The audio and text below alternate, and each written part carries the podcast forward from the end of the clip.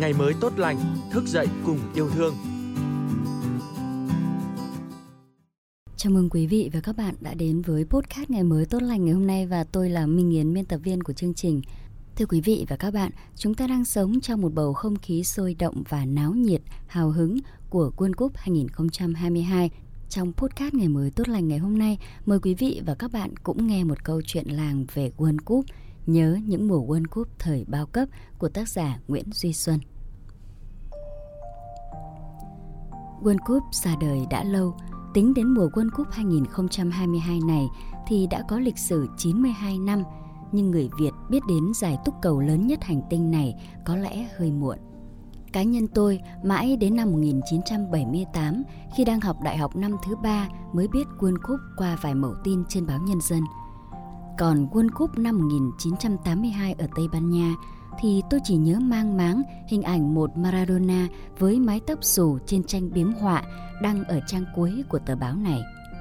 Vì đấy cũng là hình ảnh ấn tượng đầu tiên của tôi về một cầu thủ tham dự World Cup mà sau này đã trở thành siêu sao đắt giá nhất thế giới. Mãi đến mùa World Cup năm 1986 ở Mexico, người hâm mộ bóng đá Việt chí ít là ở xóm tôi lúc bấy giờ mới được xem truyền hình trực tiếp World Cup trên màn ảnh nhỏ. Phải nói là cả làng, cả xóm, cả cái khu tập thể của cơ quan háo hức, nô nức trông chờ đến giờ trái bóng lăn. Mà World Cup thì toàn diễn ra vào lúc nửa đêm về sáng bên trời Tây, thế mới khổ chứ.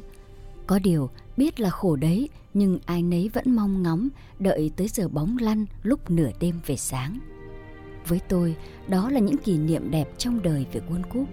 Bây giờ, nhà nào cũng tivi đời mới, công nghệ hiện đại, World Cup ngự trong mỗi nhà, vào tận phòng ngủ, vừa xem vừa ngáp, buồn lắm.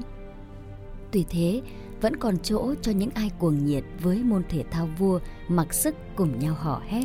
Đấy là những quán cà phê ăn theo trái bóng tròn. Nhưng mà điều đó không thú bằng cái cách xem World Cup của ba bốn chục năm về trước bởi cái không khí hừng hực tính cộng đồng. Hồi ấy, cả làng cả xã mới chỉ có vài nhà có tivi mà là cái tivi đen trắng cũ kỹ hàng second hand người Tây người Nhật thải ra mấy ông đi tàu viễn dương mang về.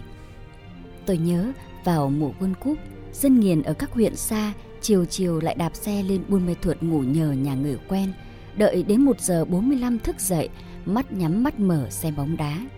Thế mà cũng có những câu chuyện cười ra nước mắt, có người vừa giành được chỗ ngồi xong liền kéo một giấc ngon lành mặc xung quanh hò reo. Khi trận đấu kết thúc, bạn bè lay dậy, bỗng la toáng lên, vào, rồi nhìn quanh ngơ ngác, ơ, không ai xem nữa à? TV hồi ấy phổ biến là loại 19 inch, khổ nỗi vì là đời cũ đã qua sử dụng, sóng truyền hình lại kém nên vừa xem vừa phải vỗ mỗi khi mất hình. Mà màn hình thì ôi thôi, khi thì như ai rắc cát, khi thì như mưa nặng hạt. Trận đấu diễn ra, hình bóng cầu thủ cứ mờ mờ ảo ảo trên sân cỏ. Khổ nhất là khi hai đội ra sân đều mặc áo sẫm màu hoặc sáng màu. Chẳng phân biệt nổi anh nào với anh nào, sân bóng cứ nhoang nhoáng trước mắt người hâm mộ. Xem bóng đá tuy khổ sở như vậy, nhưng được cái ai ai cũng háo hức. Nửa đêm đã nghe hàng xóm rộn ràng, chó sủa rồn rập, tiếng người ý ới gọi nhau. Trời khô giáo còn đỡ, mưa gió nhếch nhác cũng bất chấp. Hàng chục con người, già trẻ, gái trai, chen chúc trong phòng, len chặt cửa đi, đu cửa sổ, mắt hau háu không rời cái màn hình nhỏ bé, nhoang nhoáng những cát là cát. Vui nhất là khi cầu thủ rút bóng đi chạy khung thành, ai nấy tiếc nuối hồi hội, y như là đội bóng của xứ sở mình. Còn khi bàn thắng được ghi thì khỏi phải nói, tiếng xeo dậy đất khiến cho những ai thở ơ với World Cup nhất cũng phải giật mình tỉnh giấc. Không khí World Cup cứ thế khiến cho đêm ở khu tập thể cơ quan, làng xóm hay phố phường suốt tháng trời không còn cái cảm giác yên tĩnh của ngày thường. Bây giờ thì vẫn là World Cup đấy, nhưng cái sôi nổi hào hứng, chia sẻ cảm xúc cho nhau của người hâm mộ thì phải đợi đến sáng hôm sau túm tụm bên ly cà phê hay chén trà trong nắng sớm.